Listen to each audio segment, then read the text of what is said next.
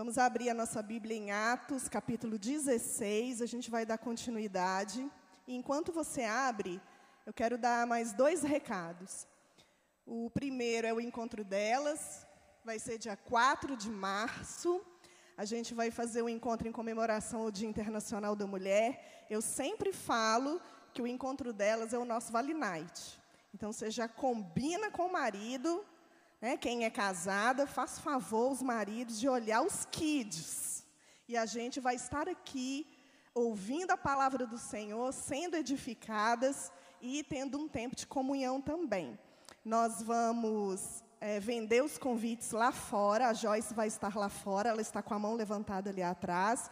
Ela vai estar lá perto do espaço gourmet e você pode adquirir o seu convite para estar aqui conosco. Então não perca essa oportunidade porque o encontro delas acontece duas ou três vezes no ano só. Então, a previsão do próximo é só lá para outubro. Então, não perde a oportunidade, não. E o último é o nosso curso Verdadeira Feminilidade, que estão com as inscrições abertas até domingo que vem. Então, domingo que vem é a última oportunidade que você vai ter de fazer a sua inscrição. Esse curso é um curso que tem edificado não apenas a mulher em si, mas a família. Né? Nós vemos a transformação do que Deus tem feito nas famílias. Então, se você ainda não fez esse curso, faça. Quantas aqui já fizeram? Quantas facilitadoras nós temos aqui? Olha, tem muita gente. Você pode procurar uma dessas mulheres e falar: valeu a pena? É bom? É, é edificante para a minha vida eu tenho certeza que você vai receber muitos testemunhos. Eu tenho muitos testemunhos para te contar. Então, no final do culto, se você quiser vir conversar comigo, eu vou estar aqui à disposição para tirar suas dúvidas. Ele é quinzenal, são só nove encontros, rapidinho termina, e eu tenho certeza que vai ser bênção para a sua vida. Amém? Então vamos lá, hoje nós vamos ler Atos, capítulo 16, dos versículos 6 a 10. Então vamos à leitura. Atos 16, versículo 6 a 10. Diz assim: E percorrendo a região frígio-gálata, tendo sido impedidos pelo Espírito Santo de pregar a palavra na Ásia, defrontando Mísia, tentavam ir para Bitínia, mas o Espírito de Jesus não o permitiu.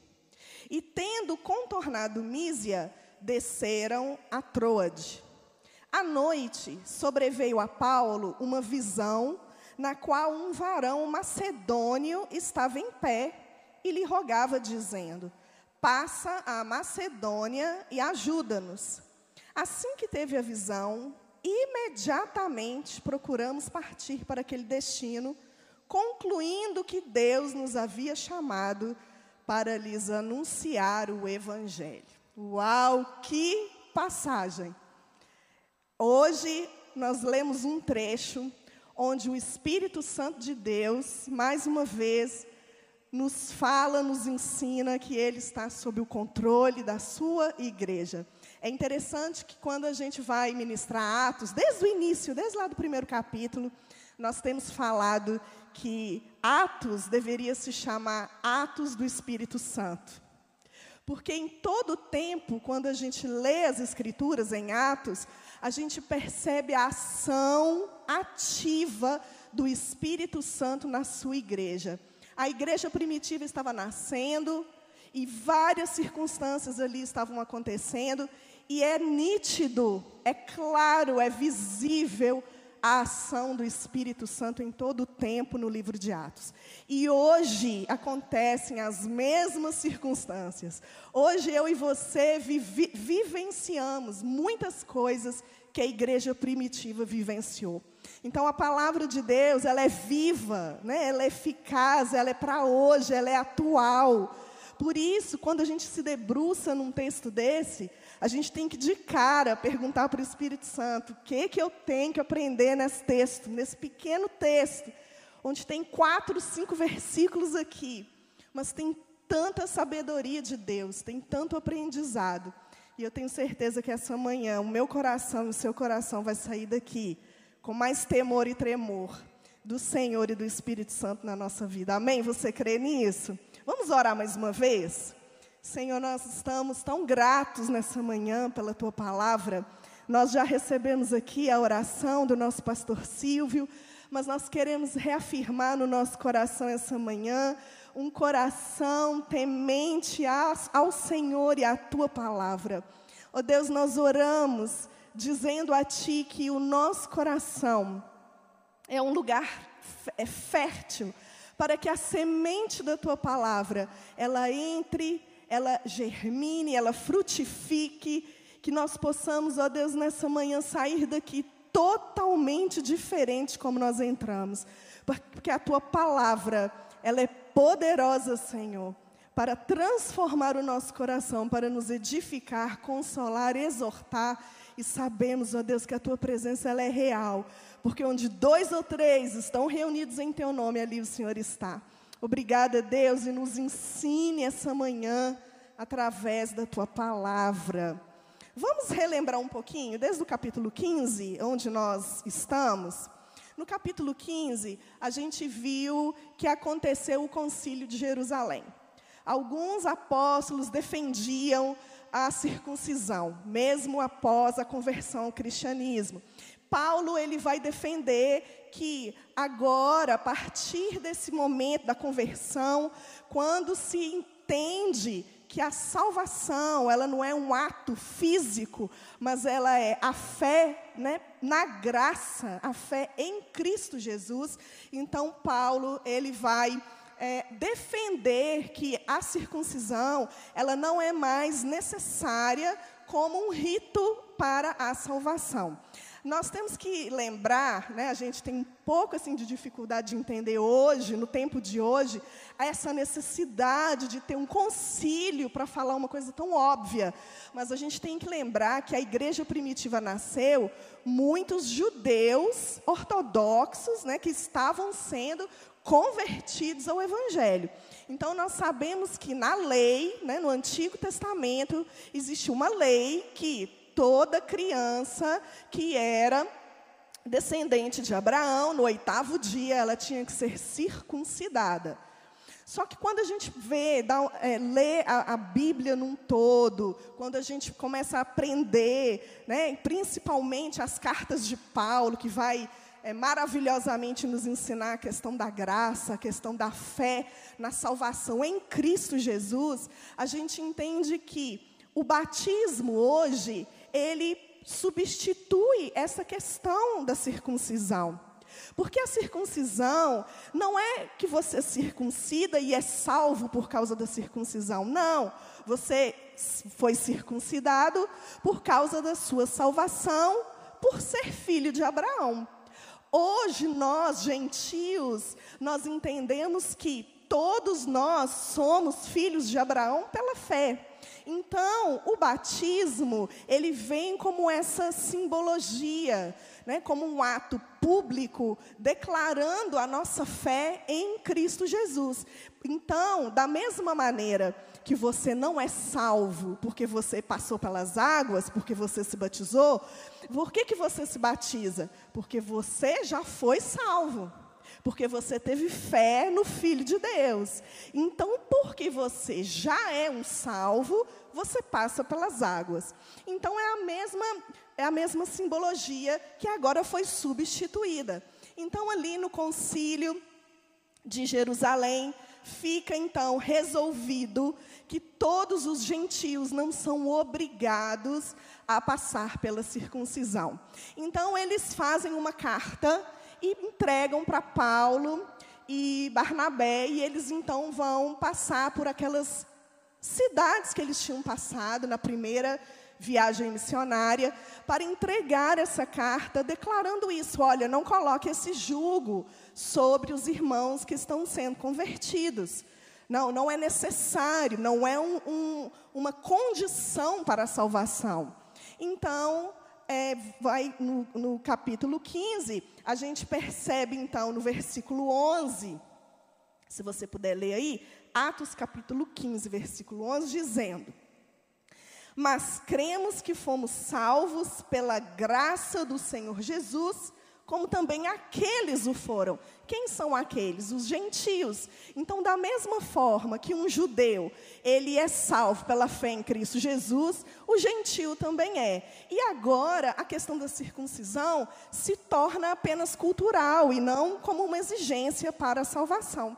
Então, eles vão fazer essa viagem e eles enviam, então, os irmãos para a, ah, entregar essas cartas. Então, é, nesse momento, Paulo e Barnabé vão ter uma desavença, né? nós vimos isso há duas, dois domingos atrás, que Barnabé ele quer levar João Marcos. Nós vimos que João Marcos, ele na primeira viagem missionária, ele não aguenta pressão, então ele volta, ele deixa, né, abandona Paulo e Barnabé, mas agora Barnabé quer levar João, João Marcos de novo na segunda viagem missionária, que na verdade eles estavam indo levar a carta. Porém, Paulo, ele rejeita João Marcos. Ele não aceita que João Marcos vá junto nessa viagem. Então, a gente pode é, ver duas figuras aqui bem nítidas. Paulo, como um missionário que está com urgência na proclamação do Evangelho, ele vê João Marcos como um empecilho. Eu imagino Paulo dizendo: nós vamos perder tempo, nós vamos ter que ficar mimando esse menino, porque eles estavam voltando para as mesmas cidades em que eles foram apedrejados, que eles foram perseguidos. Então eu imagino Paulo falando: aquela vez ele deu para trás e nos abandonou, por que, que agora vai ser diferente? E eu vejo, por outro lado, Barnabé, um pastorzão, aquele homem que cuida, né, que tira os carrapichos, que dá mais uma chance, que perdoa, que, que fala, não, vem, conserta os problemas dos mais coléricos, né, assim. Então, Barnabé acredita no potencial de João Marcos. E Paulo, é, ele deve olhar para João Marcos dizendo assim: o que que João Marcos tem para oferecer para o reino? Mas eu vejo Barnabé dizendo assim: o que que o reino tem para oferecer na vida espiritual de João Marcos? Mas quando a gente vê essa, essa cena, a gente tende a recriminar Paulo e dizer: ah, Paulo deveria dar mais uma chance para João Marcos. Mas, num contexto, nós sabemos que Deus tem toda a soberania e nós sabemos que Paulo, ele vai com Silas para um lugar e Barnabé, então, vai com João Marcos para o outro lugar, ou seja, o evangelho seria expandido de uma forma mais eficaz, porque Deus usa essa separação para que o evangelho e o discipulado nessas outras igrejas que tinham já sido evangelizadas acontecesse de uma forma eficaz também. Porém, essa figura de Paulo e Barnabé, ela é um ensinamento muito forte para a gente na igreja de hoje, porque nós não devemos menosprezar a, os dons espirituais e os dons ministeriais. Efésios vai trazer cinco dons ministeriais. E nós precisamos atentar à necessidade que a igreja tem de ter todos os dons. Nenhum dom é mais importante do que o outro. A igreja é composta de várias pessoas na sua diversidade. Então nós precisamos de Paulo como missionário, aquele homem que tem urgência na evangelização, que não fica só ali cuidando da ovelha ali no aprisco. Ai, vem cá, não, não vai, fica aqui, deixa eu cuidar de você. Nós precisamos de Paulo dizendo: olha, tem uma comunidade ali que a gente precisa ir lá evangelizar, vamos, ó, vamos logo. Não quer ir, não? Não dá conta, dá pressão? Não, então vamos chamar outro. A gente precisa da diversidade dos dons. A gente precisa dos Barnabés, a gente precisa dos pastores, a gente precisa dos evangelistas, a gente precisa dos profetas, a gente precisa dos mestres.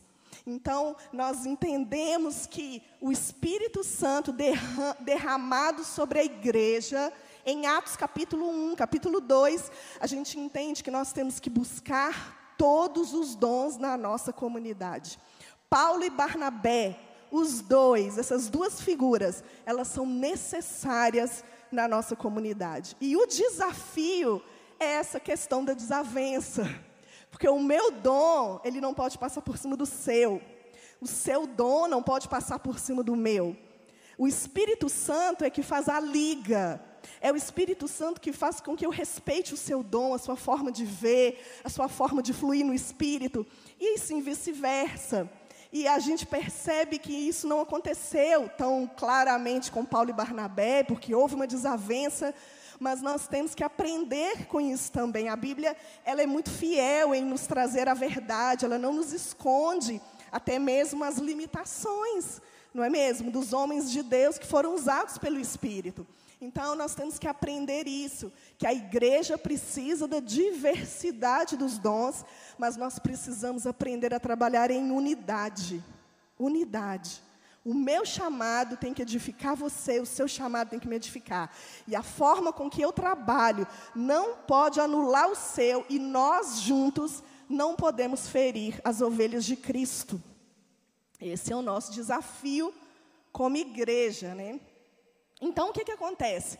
Paulo é, não aceita João Marcos e entra Silas na narrativa. Né? Nós vimos que no capítulo 15, Silas, então, que é um profeta também, ele se junta, ele é escolhido para ir com Paulo. Paulo escolhe para fazer essa viagem para entregar as cartas. E Silas, então, vai ser o próximo companheiro de Paulo nas viagens. E a gente viu então que semana passada, no capítulo 16, o pastor Silvio trouxe de uma forma muito linda a questão do legado materno de Timóteo. Né? Então, Paulo, quando ele vai a Derbe e a Listra, ele encontra então Timóteo, que provavelmente se converteu na primeira viagem missionária. Nós vimos que Timóteo era filho de mãe judia, a Eunice, e sua avó Lloyd, e nós vimos que ele tem um pai grego. E é interessante que esse menino, era um menino, né, muito jovem, muito jovem. Então ele escolhe, Paulo escolhe Timóteo, né, o versículo 3 vai nos dizer isso que ele chama Timóteo para fazer companhia nessa, nessa viagem de entregar essas cartas, para falar o resultado do concílio. E isso me chama a atenção do coração de Paulo também, porque Paulo ele rejeita João Marcos, mas ele sente a necessidade de chamar um outro jovem para caminhar com ele. Porque não existe discipulado sem você chamar a pessoa para caminhar junto com você. Não existe a questão de discipular alguém se você não mostra para ela como anda. Muitas vezes em suas cartas Paulo fala isso, né? Sede meus imitadores como eu sou de Cristo. Como que você pode imitar Paulo se você não conhece Paulo? Se você não anda com ele, não sabe como que é no dia a dia, como ele resolve suas questões, né, do, do seu cotidiano. Então nós é, precisamos ter essa consciência. Gente, essa pandemia trouxe algo que nós precisamos resolver no nosso coração como cristãos. A gente perdeu esse desejo no espírito de estar junto, né, de chamar para tomar um café, de ter aquela comunhão, porque nós cristãos, a gente discipula muito com comida, não é? Vamos almoçar lá em casa, vamos fazer um churrasco. E a gente perdeu essas questões, até por medo mesmo, né? até por questões é, de pandemia, mas nós precisamos entender que o mesmo chamado, o mesmo princípio de discipulado, ele não se perde hoje por causa dos dias que nós estamos vivendo. Então a gente tem que tomar muito cuidado com o nosso isolamento, não apenas físico, mas também de comunhão com os irmãos em questão do discipulado. Eu preciso estar com você, você precisa estar comigo para a gente crescer junto. Então Paulo, ele tem esse esse amor, né, esse, essa, ele tem esse entendimento de que ele precisa discipular Timóteo.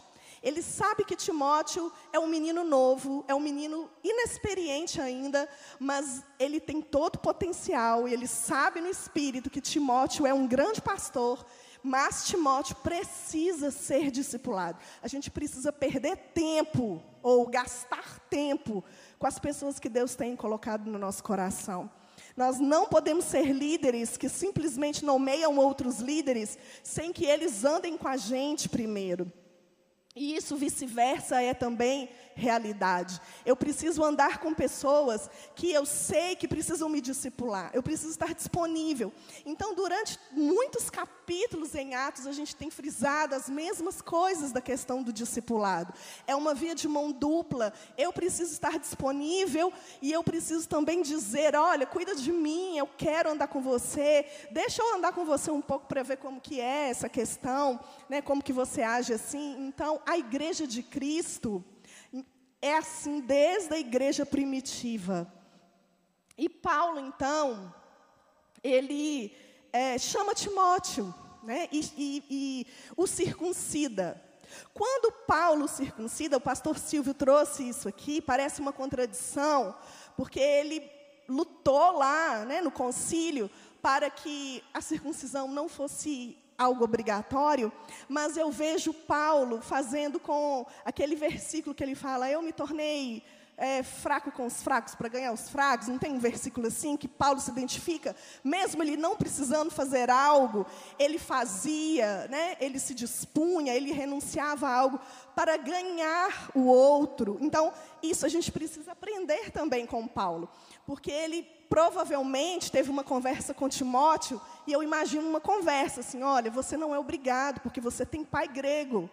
Mas nós vamos voltar em cidades onde a maioria eram judeus que se converteram, e tem muitos lá que precisam do evangelho alcançá-los. E pode ser que, por causa da tradição, que era muito forte nos judeus, mesmo depois de convertidos, pode ser que algum virava e falava: peraí, mas ele nem circuncidado é? Quem é esse incircunciso que está falando isso? Quem ele pensa que é para vir falar comigo desse jeito?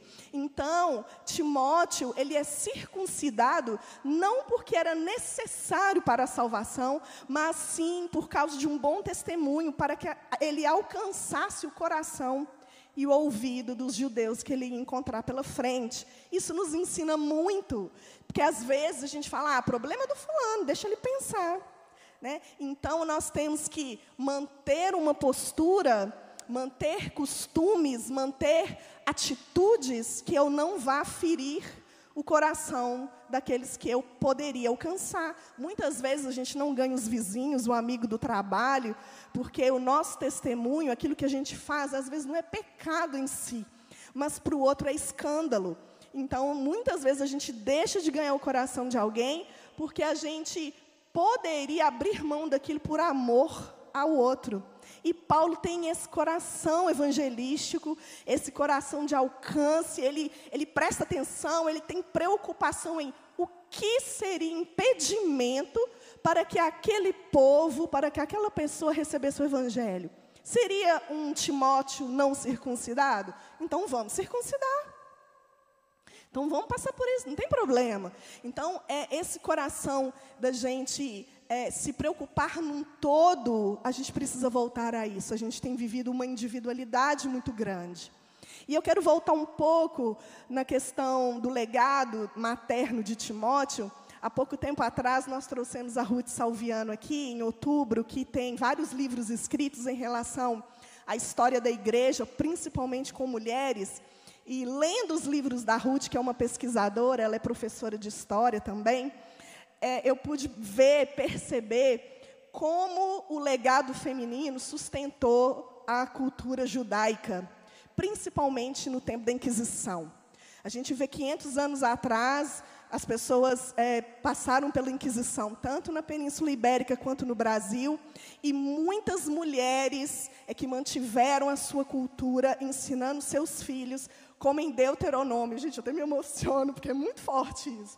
Em Deuteronômio, capítulo 6, versículo 6, quando é, Moisés, Deus vai trazer para Moisés, olha, ensina os seus filhos, né, no assentar, no levantar, escreva nos umbrais da porta.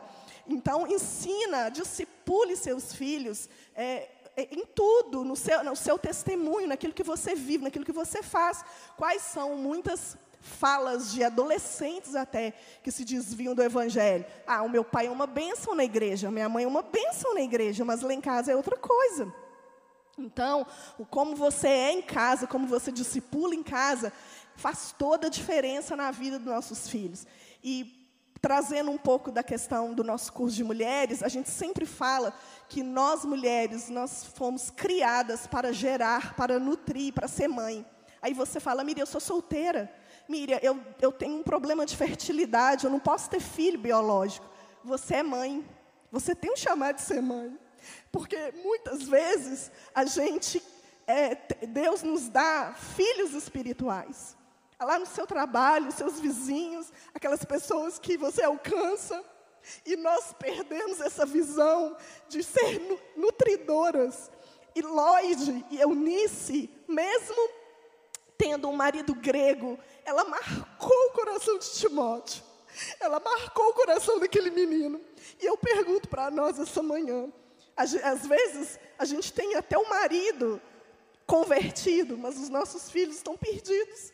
Porque a gente não ora em casa, a gente não faz um culto doméstico, a gente não tem o temor de entender que não é duas horas que o nosso filho fica ali na salinha, acha que é obrigação da igreja uma vez por semana discipular os nossos filhos, acha que colocando o filho numa escola cristã é, já está bom demais, lá ele aprende princípios cristãos. E a gente perde a autonomia, a autoridade a, e a responsabilidade de ser uma eunice na vida dos nossos filhos. Então, que lindo é ver né, é, a, as escrituras deixando marcado aqui, mesmo em famílias disfuncionais, nós podemos deixar uma marca no coração das pessoas, sejam filhos biológicos ou sejam filhos espirituais que Deus nos dá. Então, é, nesse, nesse contexto todo, a gente chega no, na, no texto de hoje. Agora eu vou pregar o texto de hoje, né? Depois de duas horas a gente começa. Então, no versículo 1, versículo 6 que nós lemos hoje, a gente percebe que agora algumas pessoas vão caminhar com Paulo. Paulo chama Silas e também Timóteo. Então tem duas pessoas ali com Paulo. E nós vamos perceber mais para frente que tem mais uma pessoa com eles também. Então essa viagem para entregar as cartas com Paulo vai ter três pessoas. Primeiro nós sabemos que Timóteo foi, e Silas foi. Então, versículo 6 vai dizer: percorrendo a região frígio-gálata, tendo sido impedidos pelo Espírito Santo de pregar a palavra na Ásia. Então, a gente vai, é, se você olhar no mapa, se você olhar num, nas, às vezes na, no mapa atrás da sua Bíblia de estudo, você vai ver que o mar Egeu era o mar onde contornava a Ásia e pegava uma parte da Europa. Na época de Paulo, não existia essa divisão, porque o Império Romano dominava todas as províncias. Então, Paulo, Silas, Barnabé, quando estavam viajando, eles não tinham consciência de que, ah, eu preciso ir para a Europa, eu preciso ficar apenas na Ásia. Eles não tinham essa consciência. A consciência deles era, eu preciso ir naquela província, dessa província eu vou na outra província. Então, eles tinham em mente províncias que eram conquistadas pelo Império Romano, apenas isso. Hoje, quando a gente olha um mapa, a gente entende, percebe que Paulo tinha a intenção no coração de contornar toda a Ásia, mas o Espírito Santo o impede e ele vai para a Europa. Paulo não sabia disso, mas nós sabemos hoje por causa da geografia que nos é ensinada. Então, algo que nós podemos aprender nessa manhã com o versículo 6 é que nem tudo que é óbvio é Deus que está falando para você fazer. Por quê? Porque nesse lugar onde Paulo estava, no versículo 6, nessa região frígio-gálata, era uma região aonde pelo lado leste era o mais provável, o mais fácil, que era a próxima província que eles tinham que ir. Então, muitos estudiosos, muitos teólogos vão dizer que ele chega a caminhar para esse lugar, que eles começam a fazer essa viagem. Mas, por algum motivo que Lucas não nos relata, vai dizer que o Espírito Santo impediu de pregar a palavra na Ásia. Nós não sabemos como, mas a gente pode ter alguns indícios. Como o Espírito Santo fala com você? Muitas vezes o Espírito Santo vai trazer uma convicção interior. Muitas vezes o Espírito vai dizer para você assim, vai trazer um incômodo, vai dizer, olha, não faça isso que você vai fazer, não vai para esse lugar que você está indo. E aí você sente aquele, ai, não sei, não era para eu ir lá. Você já sentiu isso alguma vez? Ah, engraçado, eu estou com o coração fechado. Muitas vezes é o Espírito Santo de Deus falando ao nosso coração, trazendo uma convicção interior de que aquilo que você acha que é o óbvio, era para fazer e não é. Também pode ser que algumas pessoas ou alguns profetas se levantaram para falar com Paulo. Silas mesmo era um profeta, usado por Deus. Então, pode ser que, de alguma maneira ou alguma visão, nós não sabemos. O que sabemos é que Paulo tinha certeza de que era o Espírito Santo que estava impedindo ele de ir. Agora, um detalhe importante. Muitas vezes a gente é tão obstinado a fazer alguma coisa, a gente está tão certo e convicto de que é para fazer aquilo, que quando a gente sente um impedimento, ou realmente acontece um impedimento, uma porta se fecha, por exemplo, o que, que a gente fala? O diabo está tentando me atrapalhar. Ah, o diabo está furioso. Ah, tá vendo? Então é para eu fazer mesmo, porque o diabo não quer que eu faça. Mas muitas vezes não é o diabo que está impedindo, muitas vezes é o próprio Espírito Santo de Deus que está falando para você não fazer, por mais óbvio que seja. E aí eu pergunto para nós essa manhã: como está o nível de discernimento espiritual, de capacidade de ouvir, discernir perceber que é o Espírito Santo de Deus que está falando com você e não outras vozes. Então, nessa manhã, eu quero te convidar a marcar aí em Atos 16 e vai comigo em João capítulo 10. João capítulo 10. E nós vamos ler alguns versículos. Nós vamos ler muitos versículos hoje que vão complementar a palavra. Versículo 1 vai dizer assim: Em verdade, em verdade vos digo: o que não entra pela porta no aprisco das ovelhas, mas sobe por outra parte, esse é ladrão e salteador. Aquele, porém, que entra pela porta, esse é o pastor das ovelhas. Para este, o porteiro abre, as ovelhas ouvem a sua voz, ele chama pelo nome as suas próprias ovelhas e as conduz para fora. Depois de fazer sair todas as que lhe pertencem, vai adiante delas e elas o seguem, porque lhe reconhecem a voz. Mas de modo nenhum seguirão o estranho, antes fugirão dele, porque não conhece a voz dos estranhos. Versículo 14.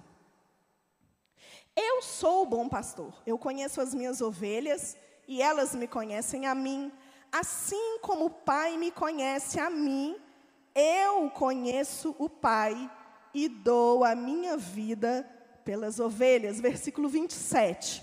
As minhas ovelhas ouvem a minha voz, eu as conheço e elas me conhecem. Primeiro ponto que nós precisamos falar aqui.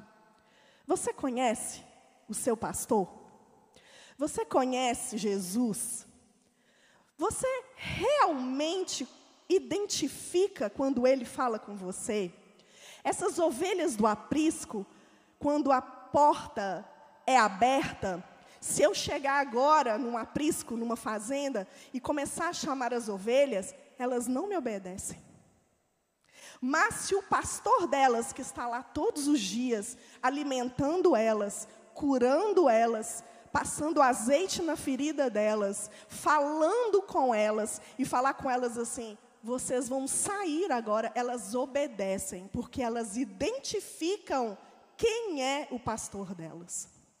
Muitas vezes nós não identificamos a voz do Espírito Santo porque a gente não tem passado tempo com Ele, a gente não tem dado ouvidos para Ele, A gente não tem. O pastor Silvio trouxe aqui no início, quando ele estava orando, dizendo da importância do devocional, de lermos a palavra, de orarmos em casa, de fechar. Nós cantamos uma música aqui tão propícia, no lugar secreto, onde ninguém está vendo você.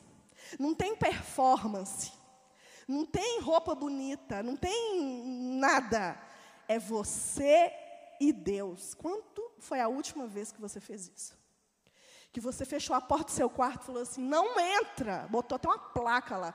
Não perturbe. Desligou o celular. Desligou o celular. Deixou o celular no outro quarto. Né? Porque apita, você está lá orando. Jesus, ele tem. Aí Jesus, como eu estava falando, pim, e a gente então divide a atenção? E a gente não entende o que o Espírito Santo está dizendo, porque a nossa atenção está dividida com o celular. E a primeira parte que nos ensina né, no Evangelho de João é: eu preciso identificar a voz do meu pastor das outras vozes. Porque o pastor que não é o meu pastor, que é o falso pastor, que é o lobo das ovelhas, ele vai tentar me enganar e falar comigo. E além dele, tem uma outra voz muito convincente que fala comigo, que é a minha própria voz, é a minha própria vontade.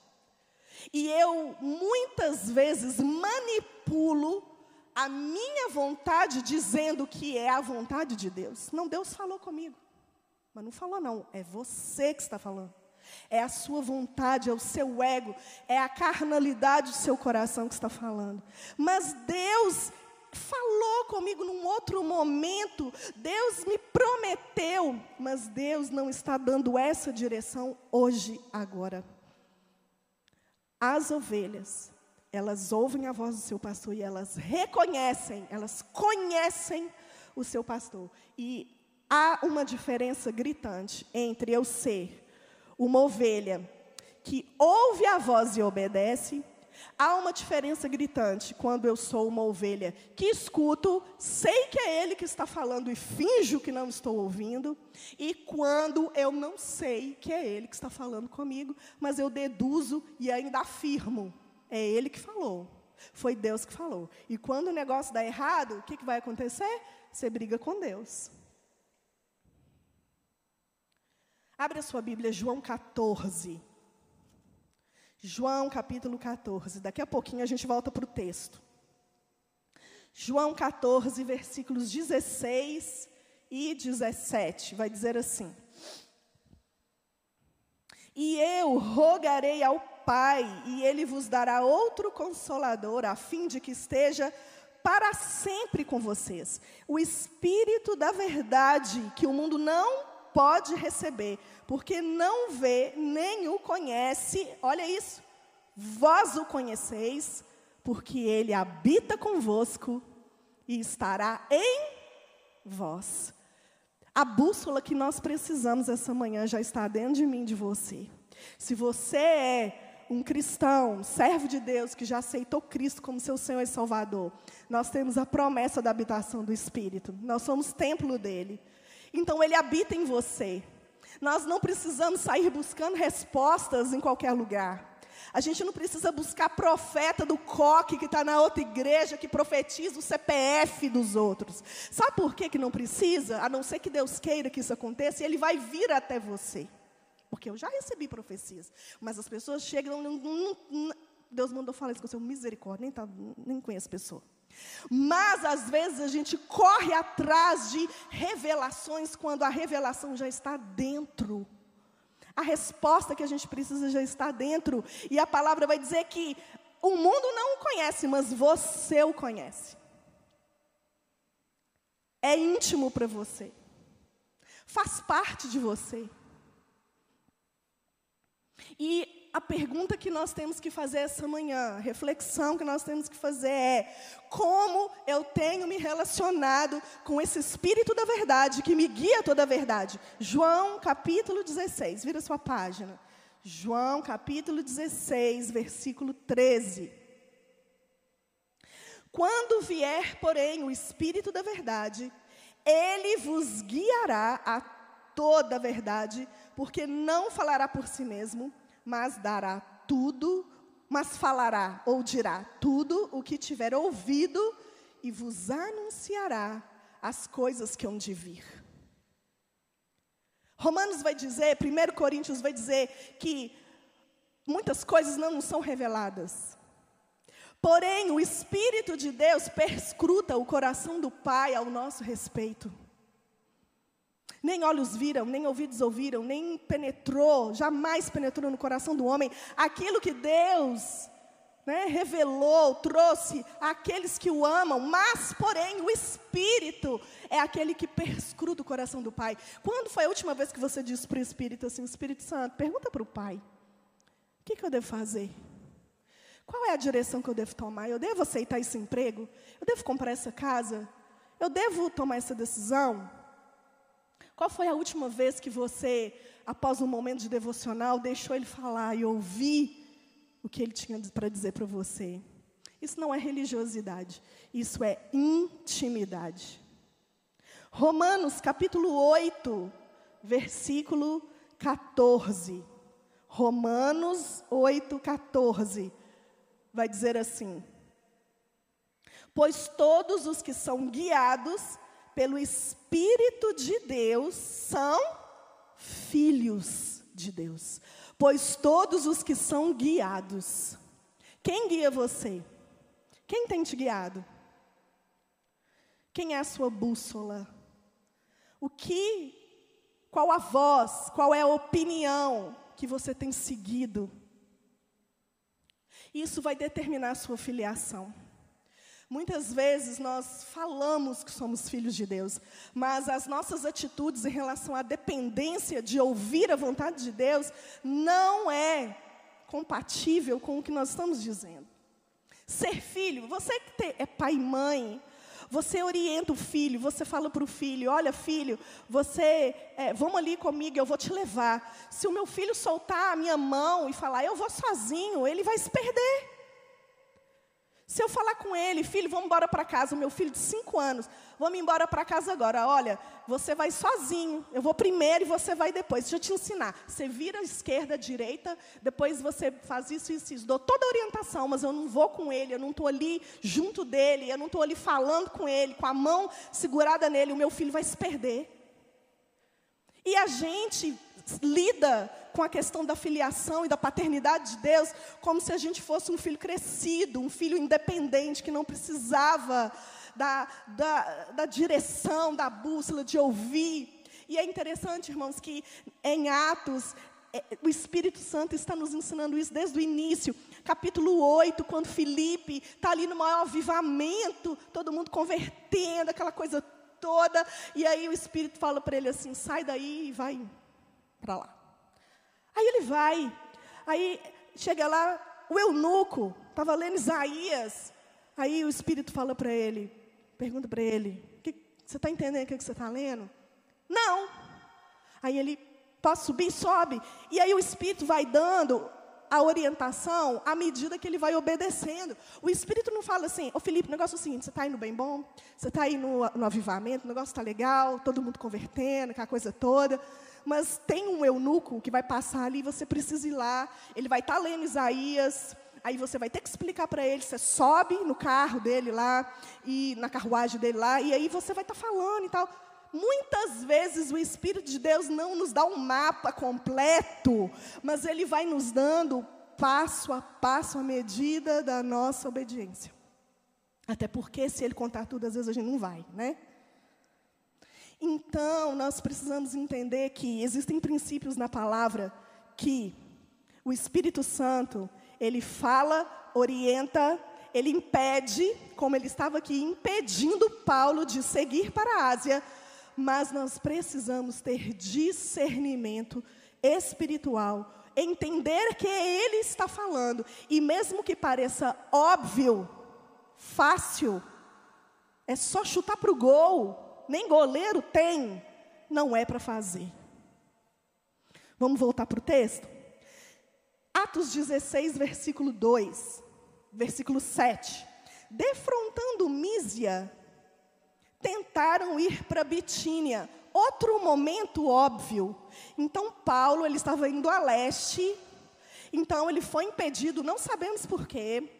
Aí ele dá o retorno e vai defrontando Mísia. Quando ele chega de frente para Mísia, ele faz o quê? Vamos para Bitínia, que é uma província que está próximo. Mas o que, que acontece de novo, pela segunda vez? O Espírito de Jesus não permite. Como? Não sabemos. Lucas não está interessado em nos informar qual foi o método. E eu, eu tenho uma pequena sugestão para trazer. É porque Deus fala com cada um de uma forma.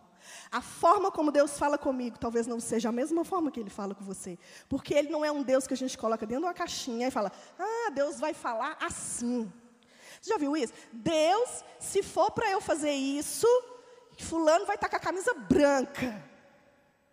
Né? A gente faz uns trem doido. E Deus, Ele fala com a gente do jeito que Ele quer, na hora que Ele quer, da forma que Ele quer, e a gente precisa ter essa sensibilidade para entender o que Ele está dizendo. Então, glória a Deus que não tem um método aqui dizendo como Deus fala, mas está dizendo que certamente Ele fala. Versículo 8. Tendo contornado então Mísia, eles descem para Troade. Então agora Paulo, Silas e Timóteo já não estão mais indo para a região leste, que era a Ásia. Agora eles estão totalmente voltados para o norte. E o norte era onde? A Europa. E aí no versículo 9 vai dizer: À noite sobreveio a Paulo uma visão na qual um varão macedônio estava em pé e lhe rogava, dizendo: Passa a Macedônia e ajuda-nos. Alguns teólogos vão fazer uma conexão aqui. Vai dizer que esse lugar, na Macedônia, era o lugar onde Alexandre o Grande, ele começou ali as suas campanhas, as suas batalhas em prol de unificar a Europa, a Ásia. O sonho, o desejo de Alexandre o Grande era conquistar o mundo todo. Então, alguns teólogos vão dizer que aquela visão que Paulo estava tendo era como se o Espírito de Deus estava dizendo para ele assim: Olha, Paulo, teve um homem, ou terá um homem, que vai querer unificar as coisas, mas quem faz essa junção, essa unidade, é o meu espírito. Eu vou conquistar essa terra. Eu sou o conquistador dessa terra. Alguns teólogos vão dizer também que aquele homem representava Lucas. Lucas era médico e muito provavelmente ele estava ali naquela região esperando Paulo chegar por alguma revelação do Espírito. E eles se encontram ali. Lucas vai se encontrar com Paulo logo depois dessa visão. Então, de uma forma clara, aqui no versículo 9, nós sabemos como foi a direção para Paulo. Então, veja bem, a restrição, a proibição, a gente não tem indícios de como foi. Mas a direção exata, Lucas nos conta. Lucas vai dizer que Paulo teve uma visão do homem falando que era para passar para a Macedônia e ajudá-los. E o versículo 10 vai dizer: Assim que teve a visão, imediatamente, olha esse verbo agora procuramos partir para aquele destino. Então aqui nós temos a certeza de que Lucas se juntou também a Paulo, a Timóteo e a Silas na sua segunda viagem missionária. A partir de agora, os quatro, Paulo, Silas, Timóteo e Lucas, eles vão em direção à Europa. Aqui começa a segunda viagem missionária. Irmãos, o que, que nós precisamos considerar para a nossa vida? Apesar de tudo que eu já falei, eu queria pontuar só um detalhe que está lá em Números capítulo 9. Você pode ir lá? Números, capítulo 9.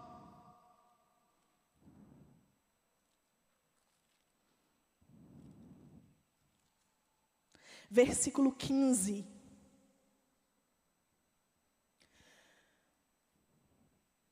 Os israelitas tinham saído do Egito, estavam indo em direção à terra prometida. Versículo 15 vai dizer, Números capítulo 9, versículo 15. No dia em que foi erigido o tabernáculo, a nuvem cobriu a saber a tenda do testemunho, e à tarde estava sobre o tabernáculo uma aparência de fogo até amanhã. Assim era de contínuo.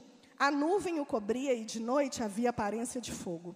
Quando a nuvem se erguia de sobre a tenda, os filhos de Israel se punham em marcha. E no lugar onde a nuvem parava, aí os filhos de Israel se acampavam. Vocês estão entendendo o que está acontecendo?